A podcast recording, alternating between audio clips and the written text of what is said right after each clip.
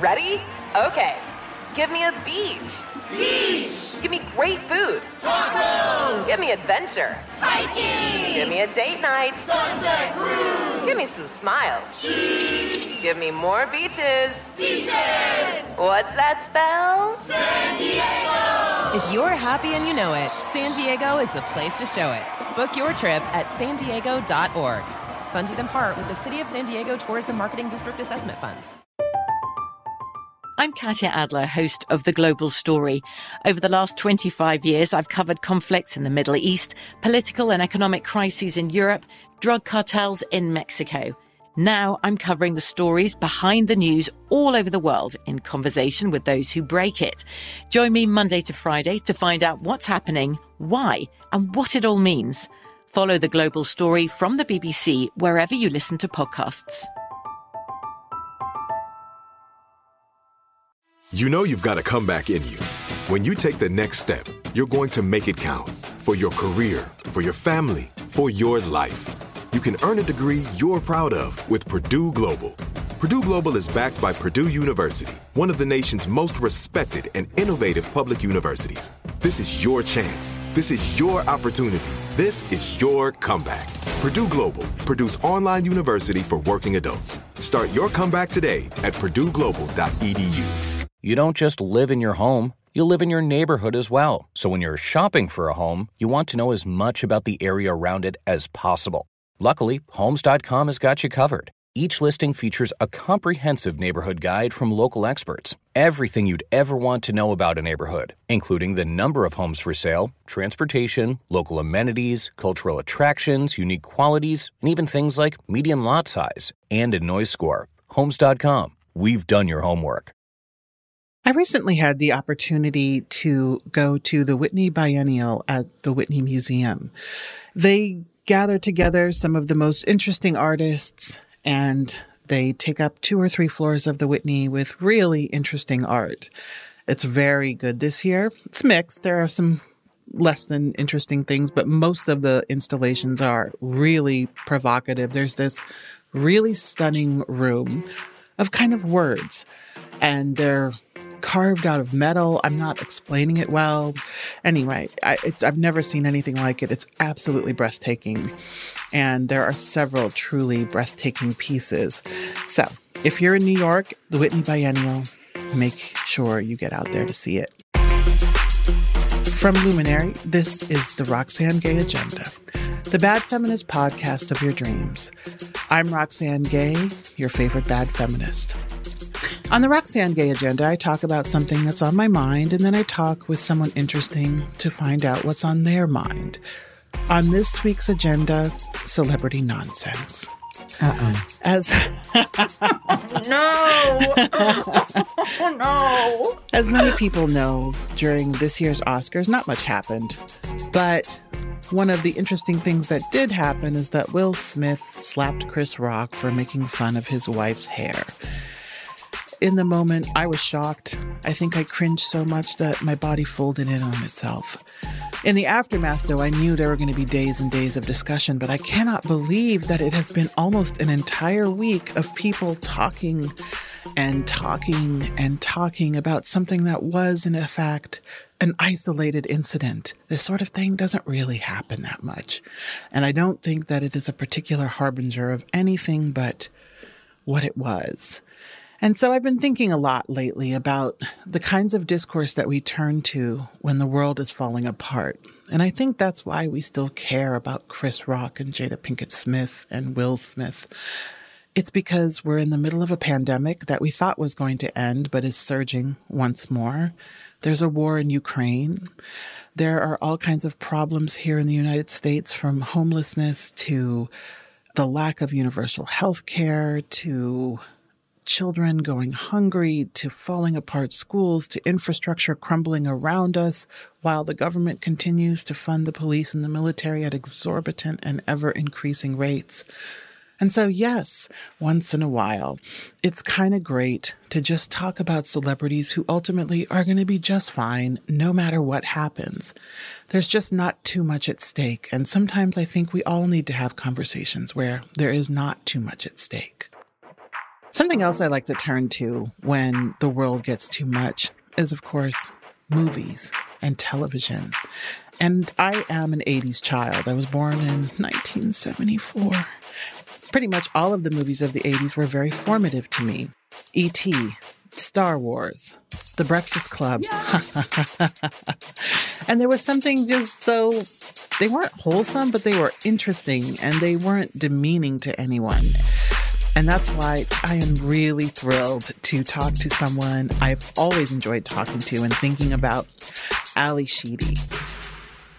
She has been part of my viewing life since the 1980s. First, she was on TV shows like Hill Street Blues, and then she got ever increasing roles like Bad Boys, opposite Sean Penn, and then there were the huge hits like The Breakfast Club, Short Circuit, St. Elmo's Fire. She later went on to star in some wonderful independent films like my favorite movie, probably top five, High Art from 1998. Much more recently, like pretty much everyone else in showbiz, she's working on a streaming show on the serialized comedy Single Drunk Female, currently airing on Hulu. In it, she plays the mother of a young alcoholic who has come home to sober up and ends up crashing her mother's life. Ally, welcome to the Roxane Gay Agenda. How are you today? Thank you. I am good. I am very honored to be here. And Roxane, I was born in 1962. Really? So if you're going to slow down on 74, I am going to slow please. down. I am going to slow down then. well, my wife was born in uh, 1961 and she Okay. often teases me. And I don't feel like I don't mind getting old, really, but sometimes, especially now, um, a young person will be like, I was born in uh, 2000. And I just look at them like, what? Go away. Get out of my face. Right. Don't right, talk to me. Right, right. Well, my son was born in 94. Oh, And um, I mean, I know, would. and he seems, uh, but I keep forgetting he's actually 28. I keep thinking he's much younger than that. But also, I don't know if you have this experience. I feel like there's a decade I'm missing. Absolutely. Not that I don't remember it, but that I keep thinking I'm actually 49 Oh, yeah. Instead of 59 for some reason. sometimes I look around and I'm like, where did my 40s go? While at the same time, Yes. also believing and knowing in my heart that these have been the best years of my life. But like, really, where did the time go? Yeah. So I had the opportunity, I was in Amherst, Massachusetts recently, and I had a huge gap of time between my first event and my next event. And they had Hulu on a TV in the room that they put me in for five hours. So I watched Single Drunk Female, the first season, which is really great. And I, that means something because I watch a lot of TV. Right. And what I really loved was that the character you play, Carol Fink, is not your typical maternal role. Right. She has a personality, she has more to her life than just motherhood. So tell us about Carol and what drew you to this role. I love the writing, love the characters, and this particular group. It's almost entirely women working on the show. Nice. And they're people I always wanted to work with. And that character, there was only the pilot, so it was only the first, you know, couple scenes of Carol. But I felt like, oh my God, there's something in me that I understand this character. So I was really, really happy that they wanted me to play her. And then I had the best time. I've never done a series before. I didn't know how it works. Mm-hmm. I just didn't know the process that you are filming. The script comes in for, we did the pilot. So then we get to Atlanta and here's the script for the next episode. So we had that and rehearsed it a little bit. And then while we were filming it, um, the script comes in for the next episode while we're still filming the first one. I didn't know that was how it went. And we would do a table read via Zoom because of the pandemic. So we're never in the same room with another actor unless it was actually on set. And as the scripts were coming in, I was beginning to understand more about Carol because they were writing them off of what we were doing. So I was connecting dots that were coming from a writer and then from the writers, and then also connecting dots within myself. Mm-hmm. It's just super interesting. One of the things that intrigued me about the role of Carol is Carol doesn't actually take an active role in Samantha's sobriety.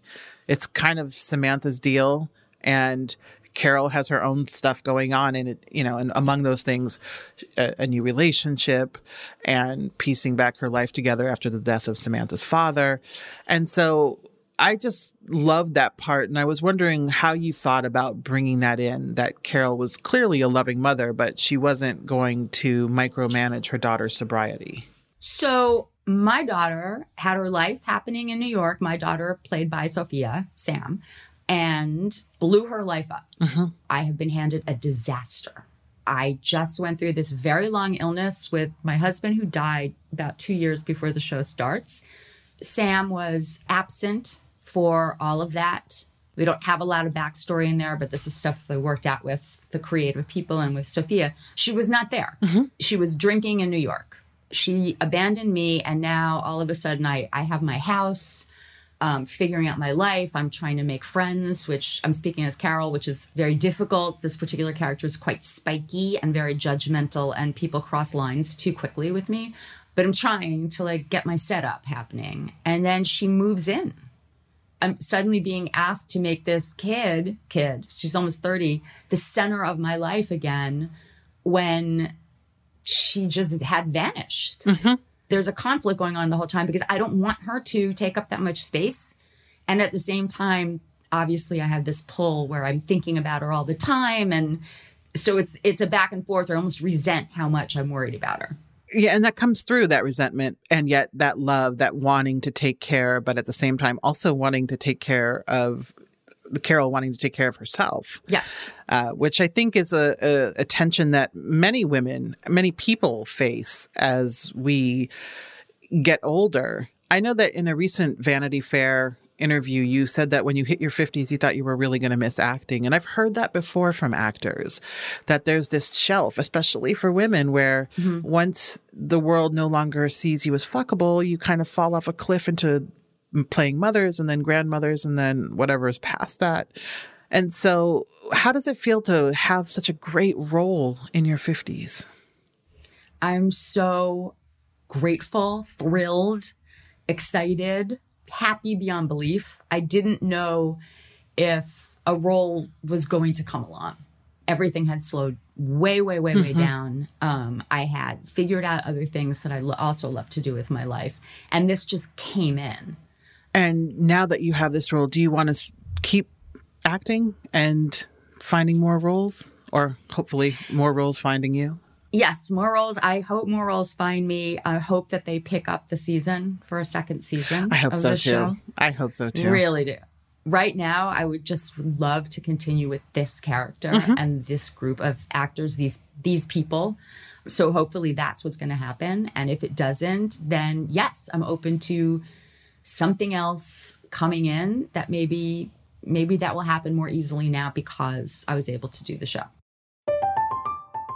I'm Katya Adler, host of The Global Story. Over the last 25 years, I've covered conflicts in the Middle East, political and economic crises in Europe, drug cartels in Mexico. Now I'm covering the stories behind the news all over the world in conversation with those who break it. Join me Monday to Friday to find out what's happening, why, and what it all means. Follow The Global Story from the BBC wherever you listen to podcasts. The wait is almost over. Get ready for the 2024 NFL season as the full schedule is announced. Every rivalry, every rematch, every rookie debut, every game revealed. The 2024 NFL schedule release, presented by Verizon, coming in May. Live on NFL Network, E ESPN2, and streaming on NFL Plus. Terms and conditions apply to NFL Plus. Visit NFL.com slash schedule release to learn more. Me. Focus Features presents Back to Black. I want people to hear my voice and just forget their troubles. Experience the music and her story Know this. I ain't no Spice Girl. like never before That's my daughter. That's my Amy.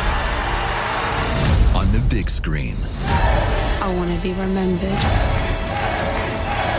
for just being me. Amy Winehouse, Back to Black, directed by Sam Taylor Johnson. Rated R, under 17, not a minute without parent. Only in theaters May 17th. Like many of us, you might think identity theft will never happen to you. But consider this there's a new identity theft victim every three seconds in the U.S. That's over 15 million people by the end of this year, equal to the populations of New York, Los Angeles, and Chicago combined. Even worse, identity theft victims often don't even know they're victims. That's why Lifelock Identity Theft Protection alerts you to identity threats, even the ones that don't show up on a credit report, like data breaches, fraudulent bank transactions, loan and credit card applications, and crimes committed in your name. If your identity is stolen, your own dedicated Lifelock US based restoration specialist will work to fix it. Lifelock protects you in ways that you simply can't on your own. Join now and save up to 25% your first year at lifelock.com slash news. That's lifelock.com slash news to save up to 25%. Identity theft protection starts here. Now, I know that acting is not the entirety of what you do. In fact, you teach, you write, you edit. I'd love to talk about some of this, especially teaching, because Okay. anytime I've spoken with you about teaching, it just, you know, you light up. It's clearly a true passion of yours. So you're a professor in the theater department at City College of New York. Yes, but I teach film. Yeah. I teach film Yes. within the theater and speech yes, department. Yes, Yeah. I, that, that I did Yes. know. Yes. And so Yeah. I would love to know how you think about teaching and what you love about it because every time I ask someone, it's something different. And so I'd love to know what you love about teaching. First of all, I can't help it, but I fall in love with the kids Mhm. every single term.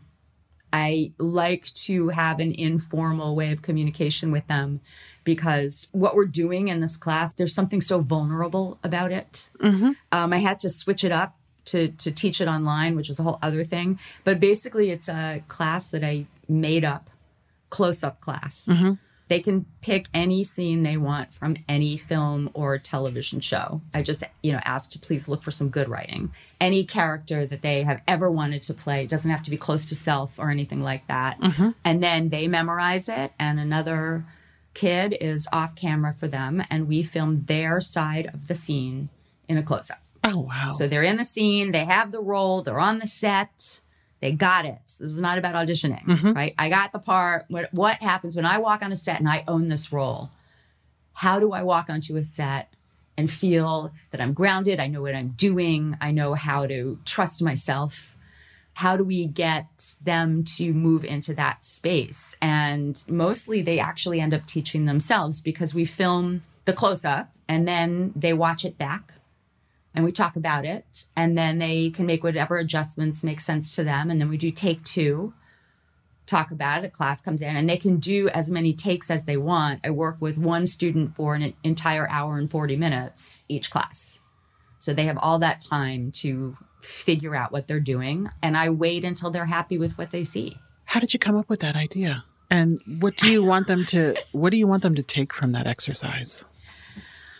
I want them to, and this is what I say to them I want them to understand that this is not rocket science. Mm-hmm. You know, they are theater majors, most of them. Some of them are have other majors, but they're theater kids. They love acting. Mm-hmm. And they, for the most part, pretty much know what they're doing.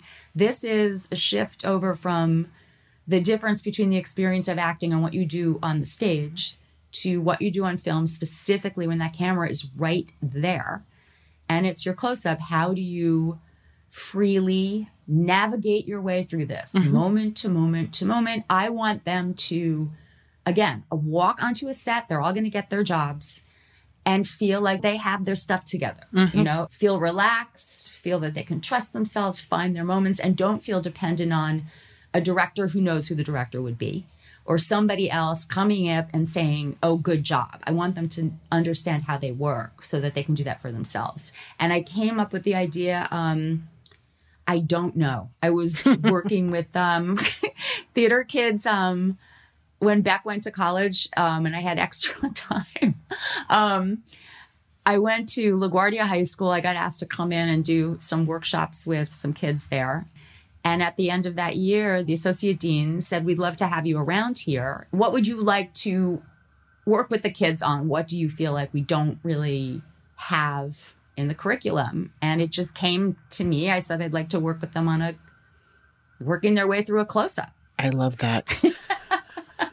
because it's just that there's the, yeah it's like it's there's so much intimacy there when you think about close-ups yes. and and really yes. thinking like what am i going to do when it's just me and the camera and a scene partner like what choices yes. am i going to make you grew up here in New York City and in a very yes. literary family, really. Your mother, yes. Charlotte Sheedy, is a really well known literary agent. In fact, she's actually my wife's yes. agent. Books seem to be a big part of your life as well. Huge. So you published your first book when you were 12 years old. I did. Yes, I did. so you have known greatness for quite some time. And then you published a book of poems. Uh, so I was wondering, are you still writing? So the writing that I like to do, I did that essay with you, yes. which was a specific thing. And thank you for editing it because it was just way too all over the place. So tr- I don't want to use, I, I overuse the word triggered, but that particular thing at that particular time is just a lot. Mm-hmm. The writing that I love to do is, um, you know why I'm going to be careful with this. Yes. I can is I I edit. Mm-hmm. I do editing with writers on manuscripts that get sent to Charlotte and sometimes to other people. Also do some independent editing for publication. So there's submissions, the revisions, they're this and that. The reason that I get careful about it is because most of the writers don't know it's me. Mm-hmm when I had brought it up in an interview or a couple times, I thought afterwards such a mistake because um, for years I've been doing this for 10 years. I don't want that to be the distraction. The point is, it's their work. I never wanted any of them to know it was me because nepotism, because you're an actress. What are you doing reading my work? Because right. of a lot of things that make sense to me. So the anonymity was really freeing. Mm-hmm. And then with some of the writers, after we had worked on several revisions, they actually did fi- find out that it was me. Or once their book had been accepted by a publisher, um, then I could actually have free conversations with them. Mm-hmm. It depends on the writer. I'm not the only person doing this with Charlotte. Um, she's got a lot of people. Mm-hmm.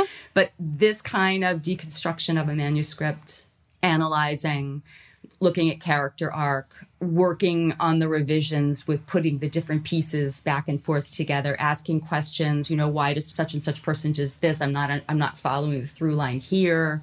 I wouldn't say it's entirely technical, you know what I'm talking about. I do. But it's I do. um it's the putting it together. Mm-hmm.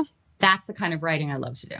Yeah, I uh, you know, as a writer and sometimes editor, I, I love the just the before the putting it together. I love the free form, just generation of ideas and thoughts. And I always hope, I hope this is going to come out as well as I think it should. And then, mm-hmm. you know, when it comes to, okay, now like, how do I order this into something coherent? That, you know, I, I do it and I actually don't mind it. I enjoy it but it doesn't come as easily to me. It's not the part I love as much as the first sort of rush of inspiration. Right.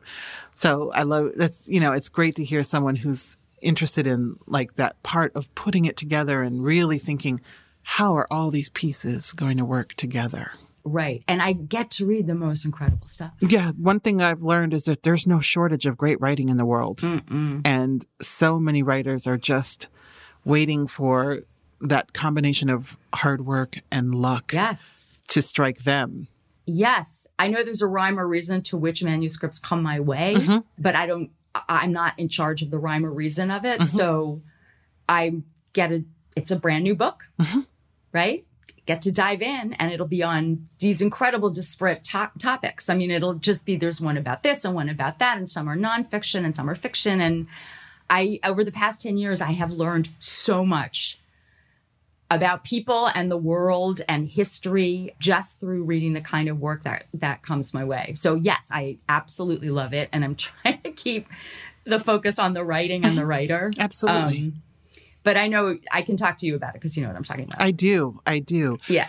What are the different satisfactions between the work you do with books and acting?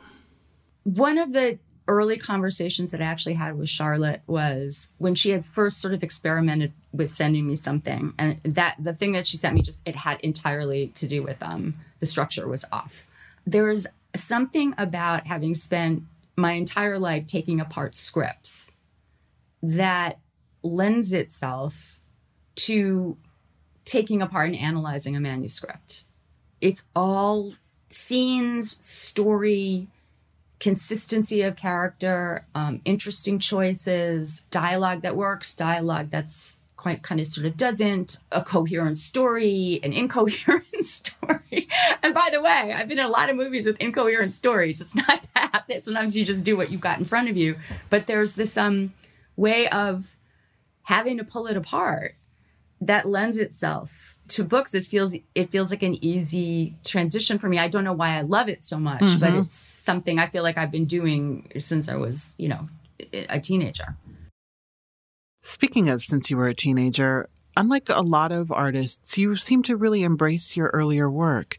And that seems to be a point of connection to your students many of whom were born in the 90s and of course now later Yes. What is it like to have had such a long and storied career where you are an 80s icon and you're also still working in that same field today? It's interesting. It's uh I I do embrace all the different parts of the career including the ones that are just messy. Mm-hmm. It doesn't feel to me that it's been as long as it has been. Mm-hmm. 59, I think it's been what, 40, over 40 years.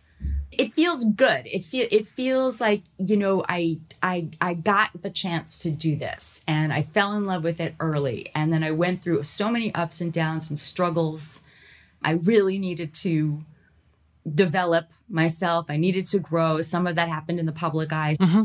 And to get to where I am now at 59, I feel very grounded. I feel very comfortable when I walk on a set. Mm-hmm.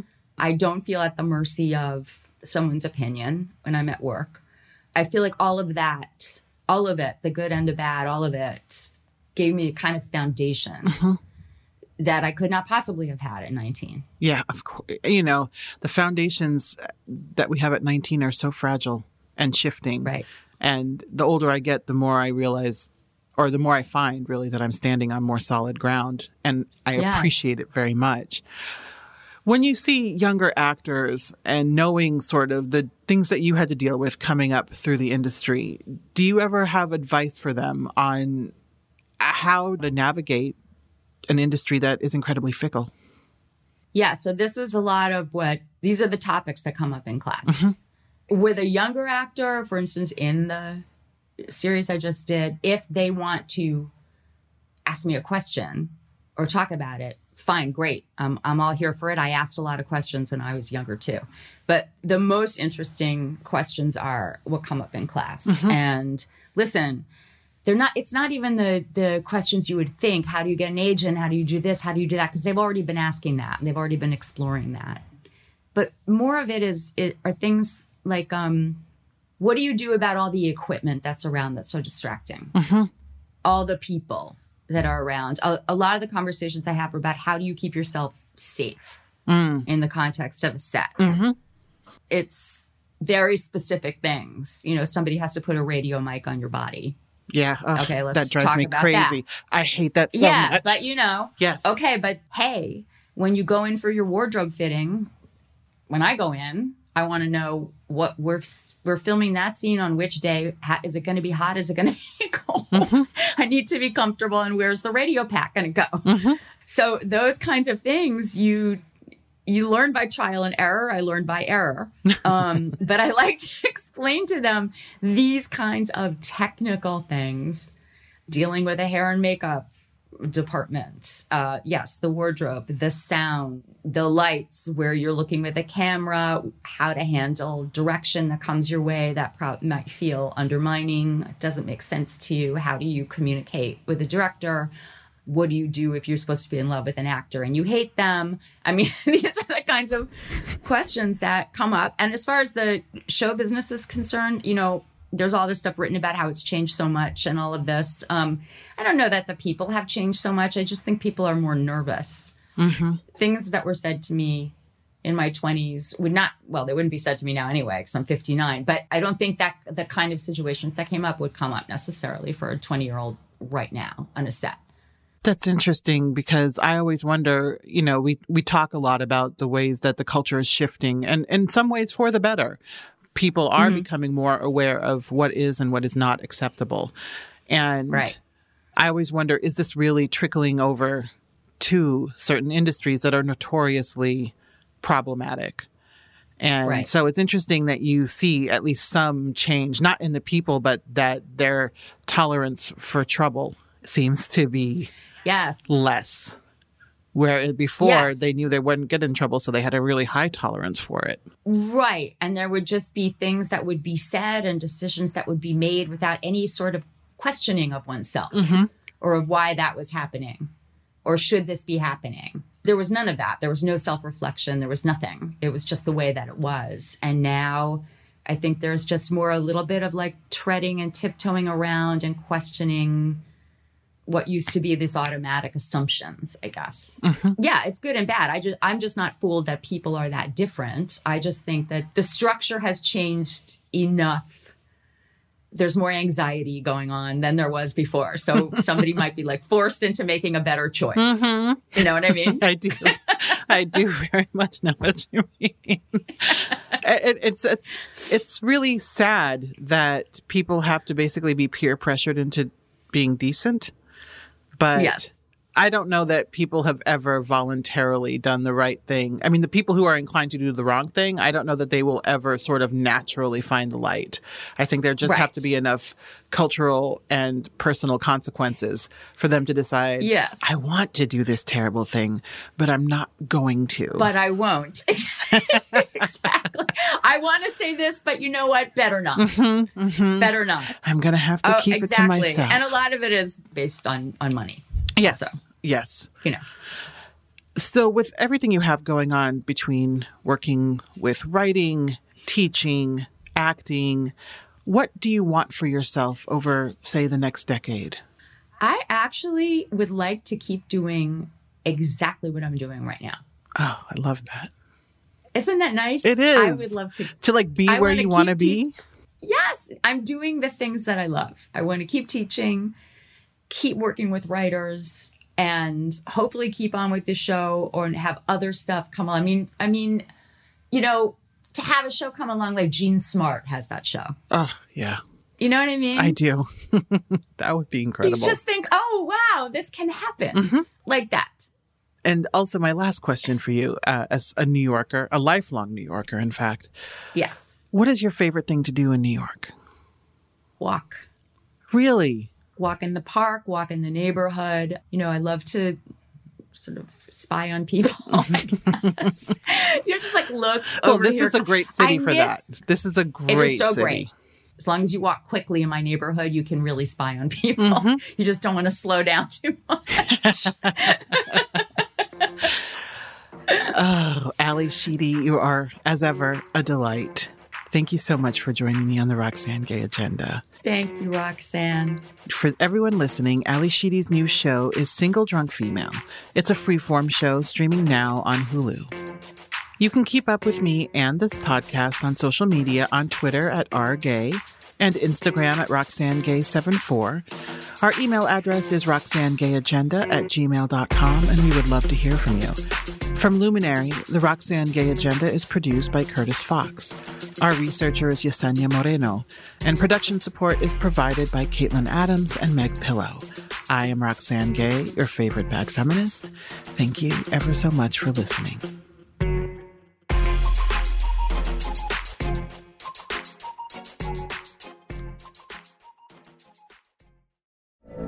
From BBC Radio 4, Britain's biggest paranormal podcast is going on a road trip. I thought in that moment, oh my God, we've summoned something from this board. This is Uncanny USA.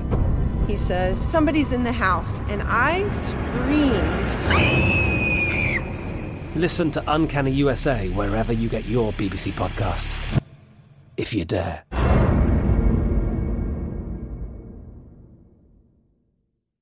Wait is almost over. Get ready for the 2024 NFL season as the full schedule is announced. Every rivalry, every rematch, every rookie debut, every game revealed. The 2024 NFL schedule release, presented by Verizon, coming in May. Live on NFL Network, E ESPN2, and streaming on NFL Plus. Terms and conditions apply to NFL Plus. Visit NFL.com slash schedule release to learn more. Right here, right now. Find your beautiful new floor at Rite Rug Flooring. Choose from thousands of in stock styles, ready for next day installation, and all backed by the right price guarantee. Visit riterug.com. That's R I T E R U G.com today to schedule a free in home estimate or to find a location near you. 24 month financing is available with approved credit. For 90 years, we've been right here, right now.